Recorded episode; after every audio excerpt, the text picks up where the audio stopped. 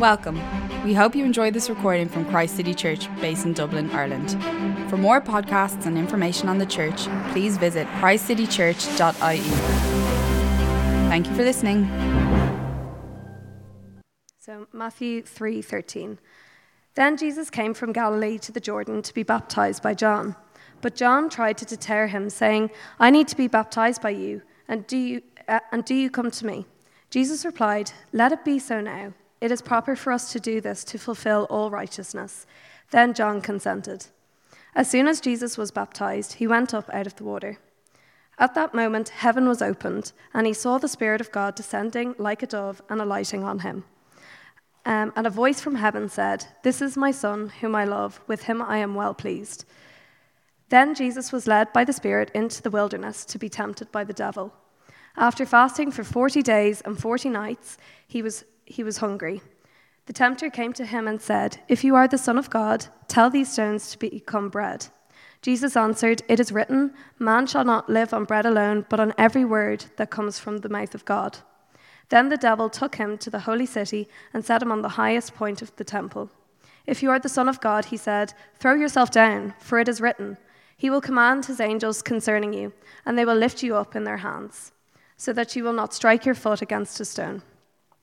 Jesus answered him, It is also written, Do not put the Lord your God to the test. Again, the devil took him to a very high mountain and showed him all the kingdoms of the world and their, and their splendor. All this I will give you, he said, if you will bow down and worship me. Jesus said to him, Away from me, Satan, for it is written, Worship the Lord your God and serve him only. Then the devil left him, and the angels came and attended him. I'm just going to pray for Steve as he comes up. Um, dear God, thank you um, for everybody who is here today, and I thank you um, that you see us for who we are um, and that you love us. Um, we just pray um, for Steve as he preaches today that it will be coming from you and, yeah, that he would be obedient to you and what you're trying to tell us. Give us ears to listen and hearts to understand. Amen. Great to be with you. Uh, I do commend you to come to the meeting after the service uh, about the vision of finance if this is your church. Today, we start a new series looking at different encounters Jesus has with different people in the Gospel of Matthew. And we're thinking about what it means for us to encounter Jesus today as they did then. But we're also thinking every single week does Jesus answer the biggest questions of our world? Does Jesus give answers to the big questions of our world? And the question we're looking at today Jesus is going to encounter the great enemy, Satan, or the devil, or the deceiver, or the accuser, or the tempter, different names. And the question we're looking to answer is Who am I?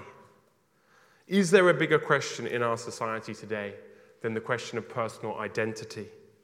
It is the most dominant question in our culture the question of the self. What defines me? What makes me valuable? Who am I?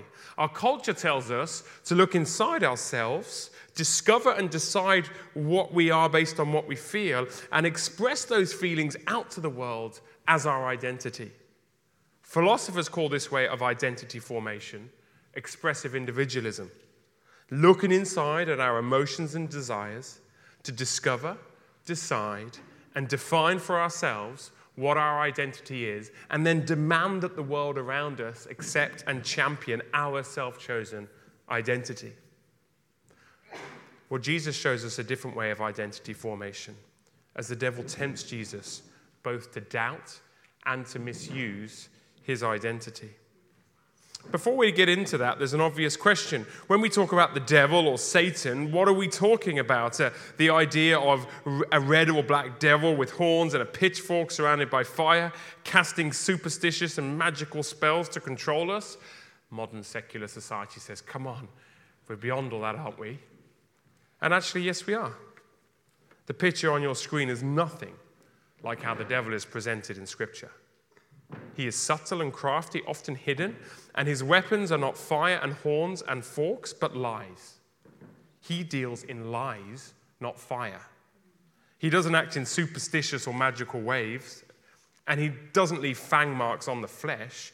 He attacks our hearts with lies, contradicts God's work, makes us doubt his character, and sows condemnation into our hearts.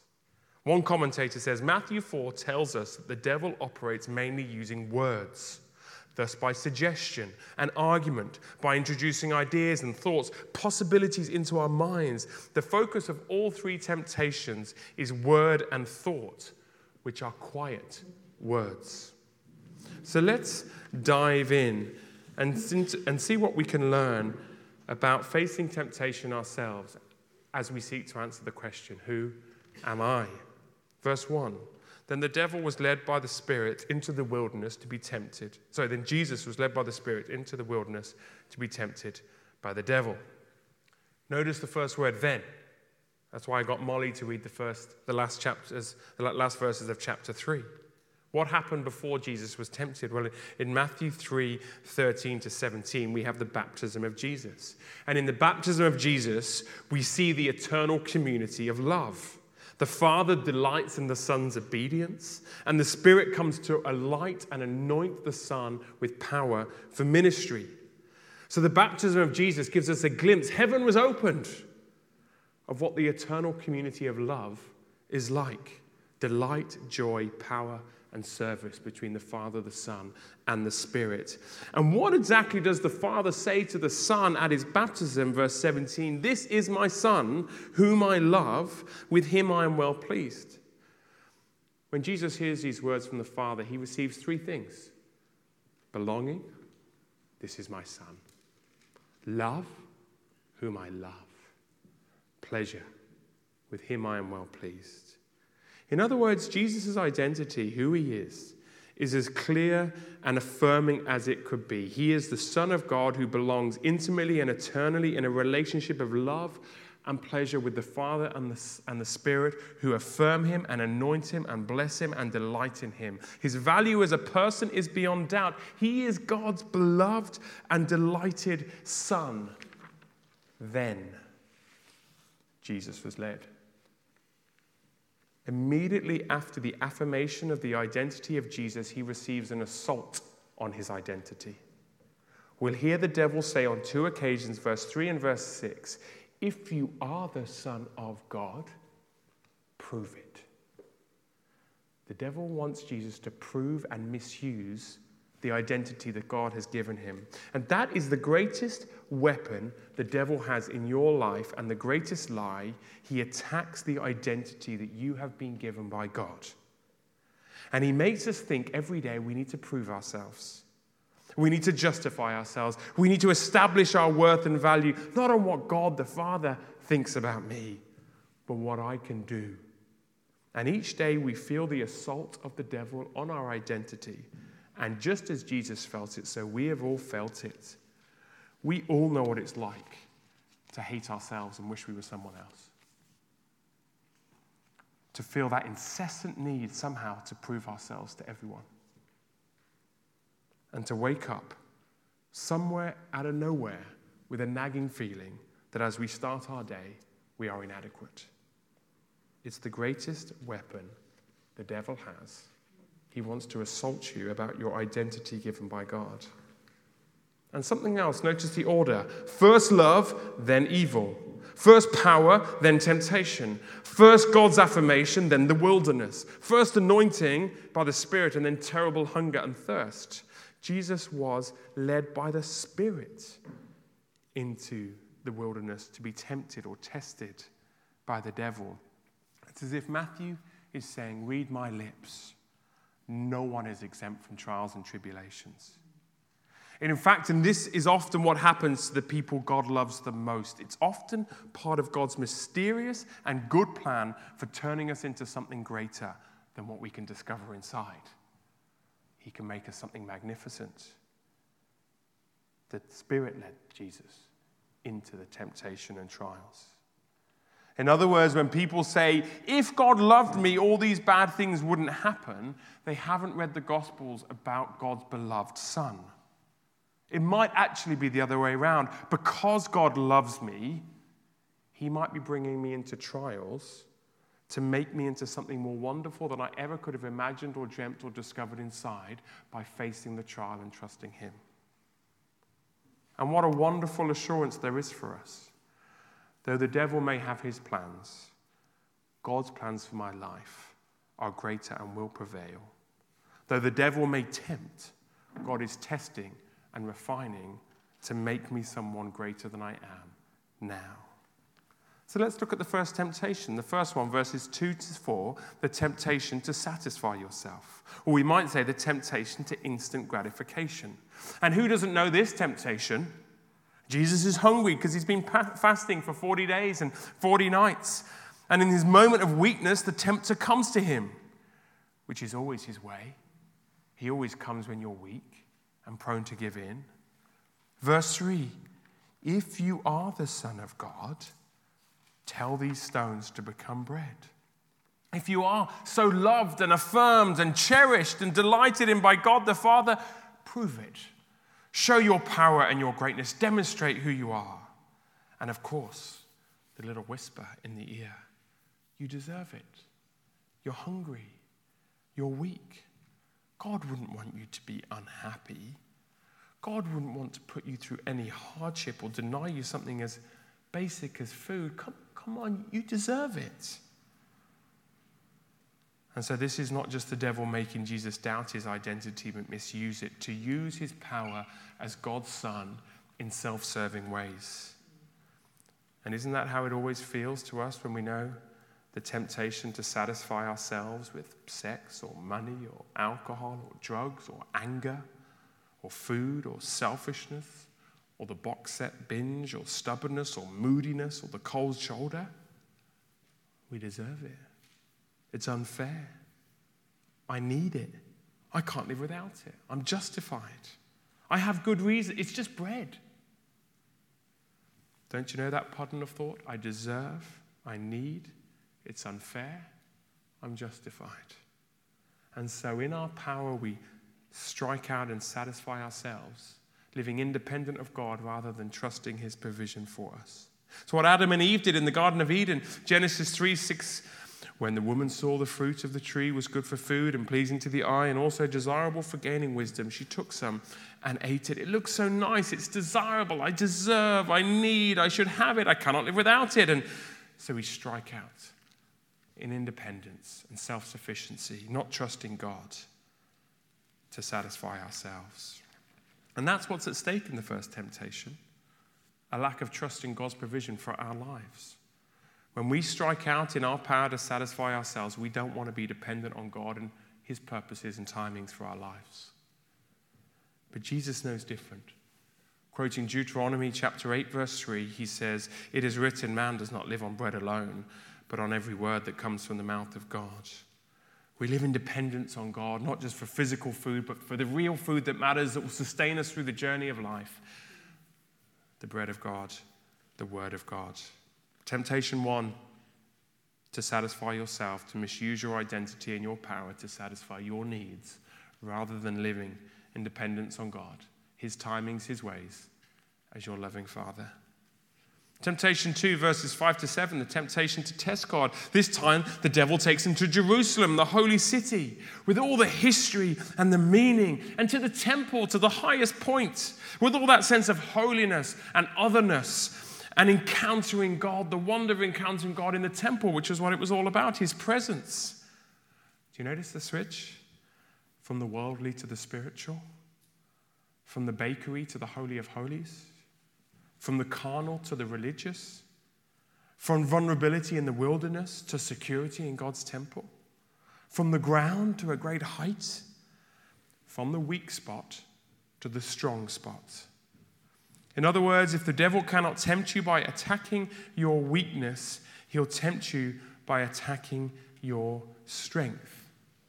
If the evil one cannot make us carnal, perhaps he'll make us fanatically religious. If he cannot make us super selfish by seeking wonder bread, perhaps he'll make us super spiritual by suggesting immature leaps of faith. The first technique is to aim at our weak spots. Well, obviously, it is the easiest to make a person fall. But the second technique is not to aim at our next weakest spot. Most cleverly, it's to aim at our strength. This is a kind of spiritual jujitsu. Perhaps we sin as often through presuming on our strengths as we do succumbing in our weakness. As is often said, your greatest strength is your weakness, uh, your greatest weakness is your greatest strength.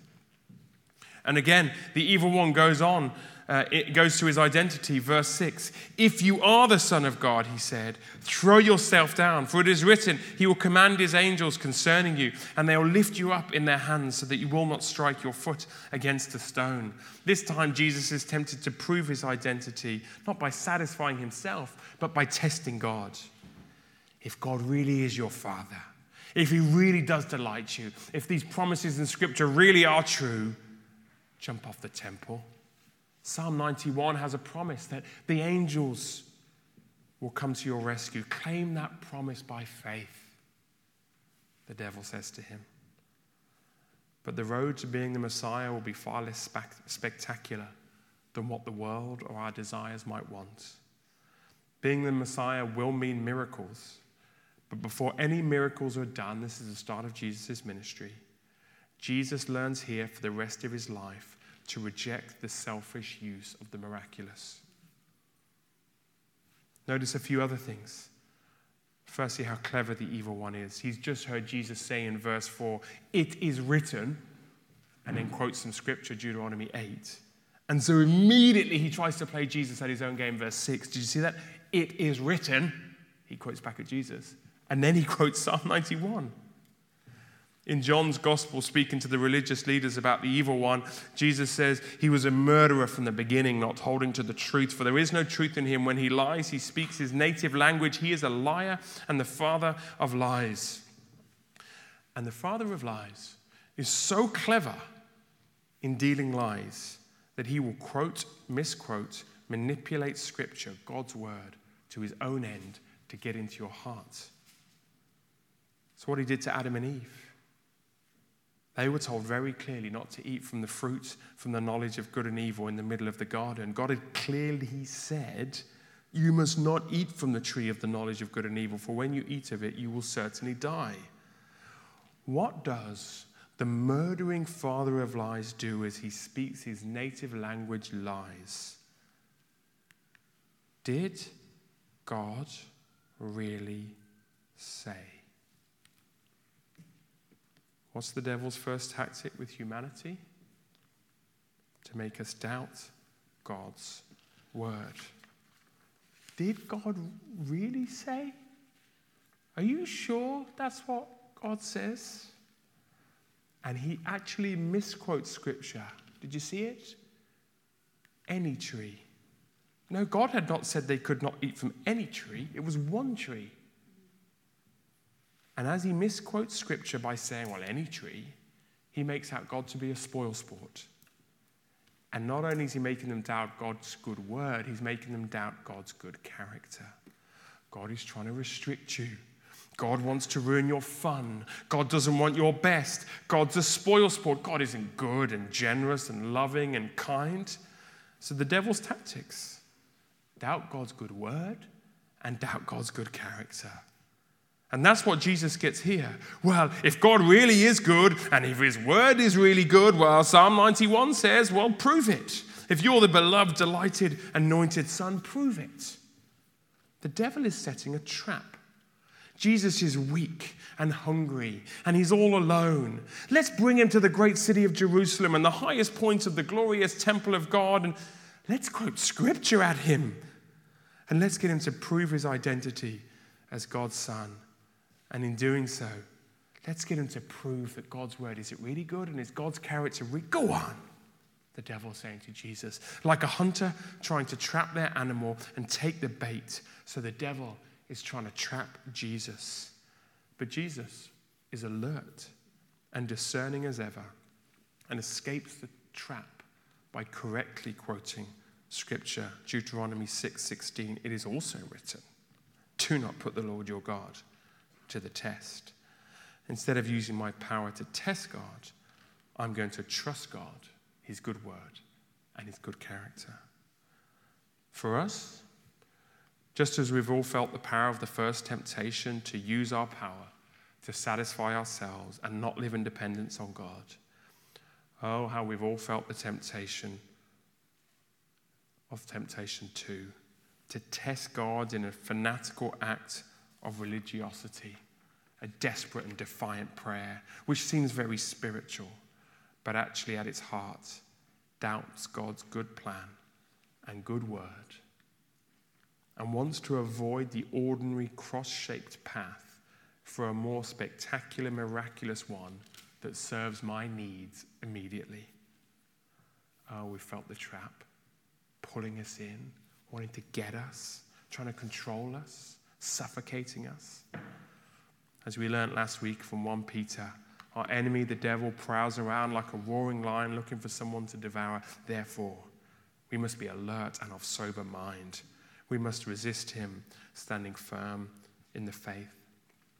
Sadly, for 40 years in the desert, 40 years, 40 nights, God's people fell to that trap time and time again. The people of Israel were known for grumbling and complaining and testing God. Despite his great rescue of them out of slavery, despite the great promises to protect them, despite the great promises of, of provision and this wonderful, plentiful land flowing with milk and honey, they tested God and with rose tinted spectacles looked back on the life in Egypt, looked back on life in slavery as better than life with God. They doubted God's good word and God's good character. Temptation one, to satisfy yourself rather than living in dependence on God. Two, to test God, not trust Him, doubting His good character and good word. Both of them have a challenge to identity to prove it or to misuse it. Temptation 3, verse 8 to 10, the temptation for power, wealth, fame, and comfort. Again, the devil took him to a very high mountain and showed him all the kingdoms of the world and their splendor. All this I will give you, he said, if you will bow down and worship me. Can you see? We're going higher and higher and higher from the desert to the highest points of the temple, and now to such a high mountain that you can survey all the glories and splendor of the world. But we all know that the higher you climb, the greater the potential for a fall. The high places in this world are slippery places. Advancement in the world makes you a fair mark for Satan to shoot his fiery darts at you. Therefore, they who would take heed of falling would take heed of climbing. To climb higher and higher to greater and greater success in this world can open yourself up to all kinds of temptations and falls. And I think, friends, this is the temptation and the trap that the devil has got most of the Western world in. If you just achieve your dreams, if you get all your heart's desire, if you get rich and powerful and live in comfort, if you're popular and everyone thinks you're great, then you'll have the validation of your identity that you're looking for. Then you'll be someone. Then you'll be happy. Then you'll rest in who you are. But it's a lie. And we know it's a lie for two reasons. One, mega rich, mega powerful superstars, time and time again, whether in business, politics, sport, music, or academia, repeatedly tell us it wasn't enough, and they weren't happy, and they didn't find the validation of their identity through the great achievements they made. And despite the power, wealth, fame, and fortune, the rest in their hearts never came. And secondly, we live as some of the wealthiest, most prosperous people that have ever lived. We have better healthcare, better opportunities, better education, better life experiences than our ancestors and most of the people in the world today. And yet we still think, don't we? We don't quite have enough, is what we think. I just need a bit more. The Western world is plagued. We are plagued with discontent. Our accumulation of wealth and power and experiences and relationships and achievement and healthcare provisions and all the rest haven't delivered the satisfaction, peace, security, validation that we want. We're more fearful and anxious as a generation than previous generations and other cultures, which had a far lower life expectancy and life opportunities. It's what every Westerner discovers when they visit sub Saharan Africa. They have so little and yet are so happy. We have so much and yet are so unhappy. And remember, the devil is always subtle. Where's the subtlety here? Huh.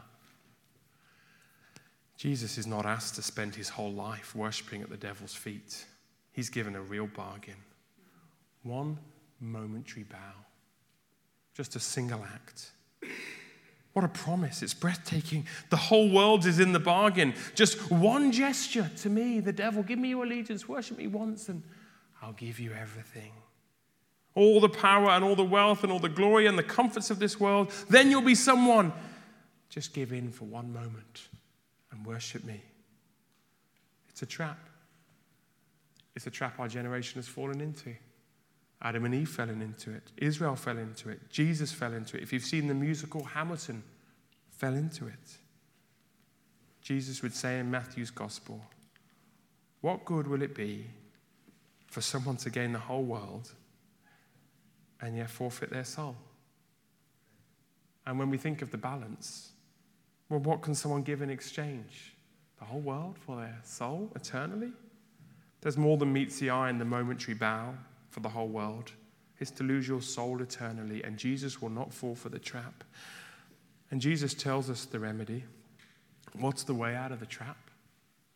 Well, to remember who really is worthy of worship and your allegiance, who will give you the validation that we all desperately want as a person. For Jesus is not power and wealth and fame and comfort. No, quoting Deuteronomy 6:13, he says, "Away from me, Satan, for it is written, worship the Lord your God and serve him only." Have you noticed that Jesus quotes three passages from Deuteronomy 6 through 8? What's going on in Deuteronomy 6 to 8?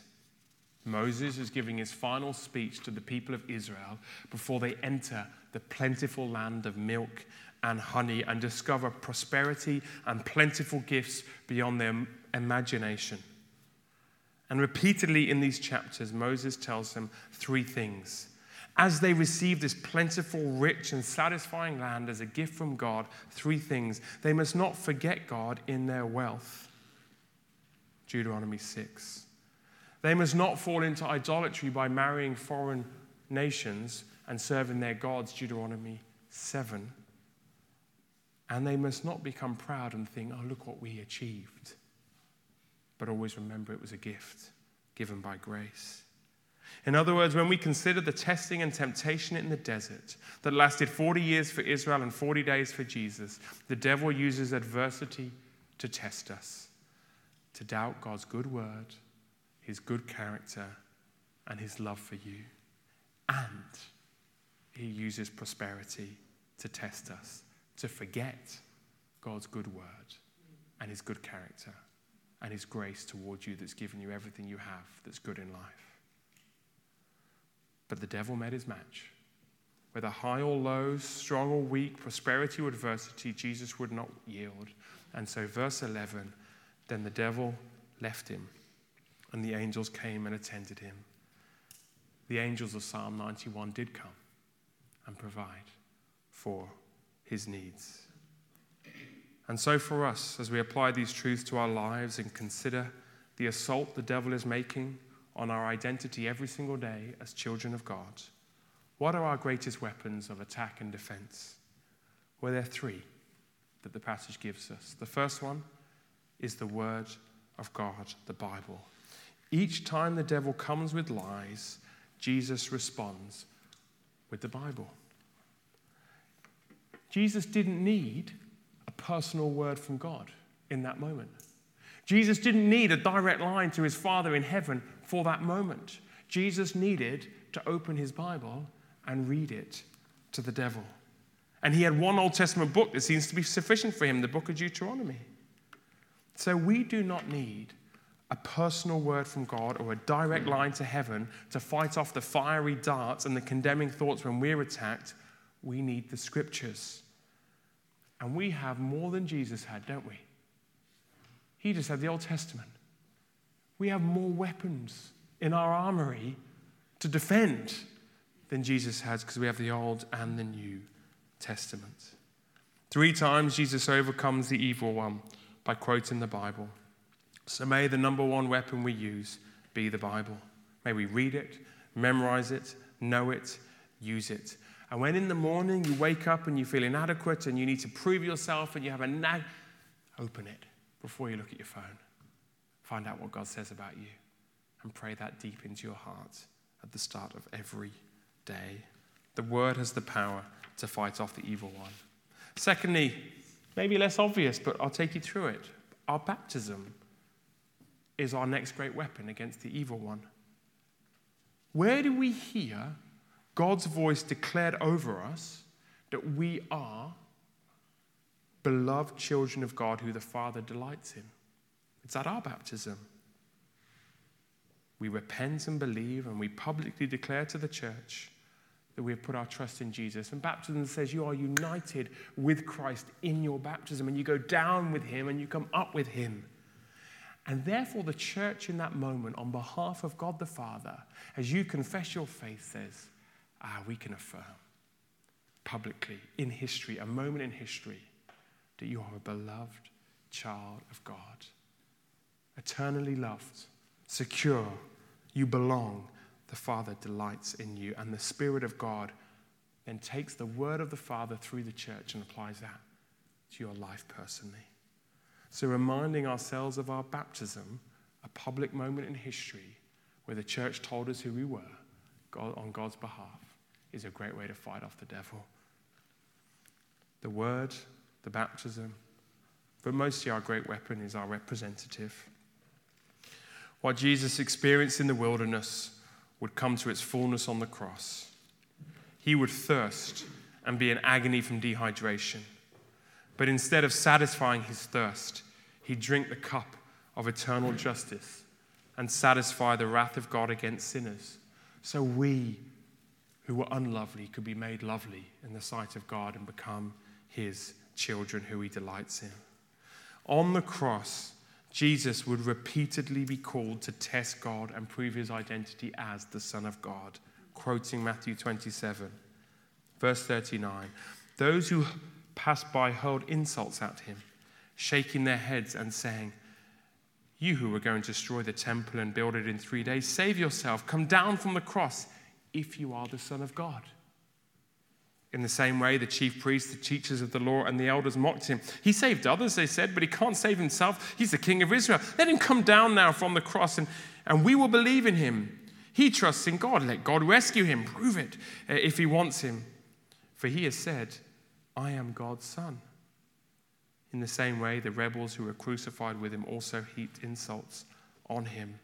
Just as the devil urged Jesus to throw himself off the top of the temple, so he urged him to come down from the cross. But the way of the Messiah was not self serving miracles, it was the way of the cross. It wasn't the way of glory, it was the way of suffering. And it was only by dying that Jesus could disarm the devil and release you and I from his eternal grip he would disarm him on the cross. He would take away any condemnation the devil could ever throw at us because he would take all that condemnation, and the devil would have no weapons against us when we're in Christ, our representative. Romans 5 tells us about a second Adam. Jesus, representing us through the temptations of life to death on a cross. Where the first Adam was tested and found wanted in the Garden of Eden, the second Adam is tested and found faithful. Where one man's obedience under disobedience under temptation made us all sinners, another man's obedience under temptation made us all righteous. An effective righteousness that the devil cannot get at. J.C. Ryle was a minister in the 19th century, speaking on Christian assurance when we feel the condemning thoughts of the evil one. Uh, he doesn't use the phrase the second Adam, but what does it mean to be in Christ? He says, Now assurance goes far to set a child of God free. It enables them to feel that the great business of life is a settled business, the great debt a paid debt, the great disease a healed disease, and the great work a finished work. And all other business, disease, debts, and work are then by comparison small. In this way, assurance makes a child of God patient in tribulation, calm under bereavements, unmoved in sorrow, not afraid of evil tidings, in every condition content, for it gives them a fixedness of heart. It sweetens their bitter cup. It lessens the burden of their cross. It smooths the rough places over which they travel, and it lightens the valley of the shadow of death. It makes the child of God always feel they have something solid beneath their feet and something firm under their hands. A sure friend by the way, and a sure home at the end. What is our best defense against the evil one? It's our representative, the second Adam, and our standing and our identity in him. He will give you a fixedness of heart when you face the devil's schemes. Don't look in to find yourself. Look at him. Look at him on the cross. Look at his forgiveness. Look at him disarming the evil one. And as you look at him, go, I am united to him by faith and his resurrection. I now am a child of God. I belong to my Father eternally. I am loved by my Father eternally. And I have a deep pleasure that my Father gives me. He delights over me with singing. This is your identity. This is who you are. And this is what makes Christians, children of God, indestructible and valuable. Amen. Let's take a moment to pause. I'll invite you to stand in that pause as we just reflect a moment quietly. I'll pray and then we'll sing a couple of wonderful songs about our identity in Christ. Just take a moment, and if you're comfortable, you can close your eyes and just pause and allow the Spirit of God to reassure you afresh that you are children of God through faith in Christ. Therefore, since we have a great high priest who has ascended into heaven, Jesus, the Son of God, let us hold firmly to the faith we profess. For we do not have a high priest who is unable to empathize with our weaknesses, but we have one who has been tempted in every way, just as we are. Yet he did not sin. Let us then approach God's throne of grace with confidence so we might find, receive mercy and find grace to help us in our time of need. Amen.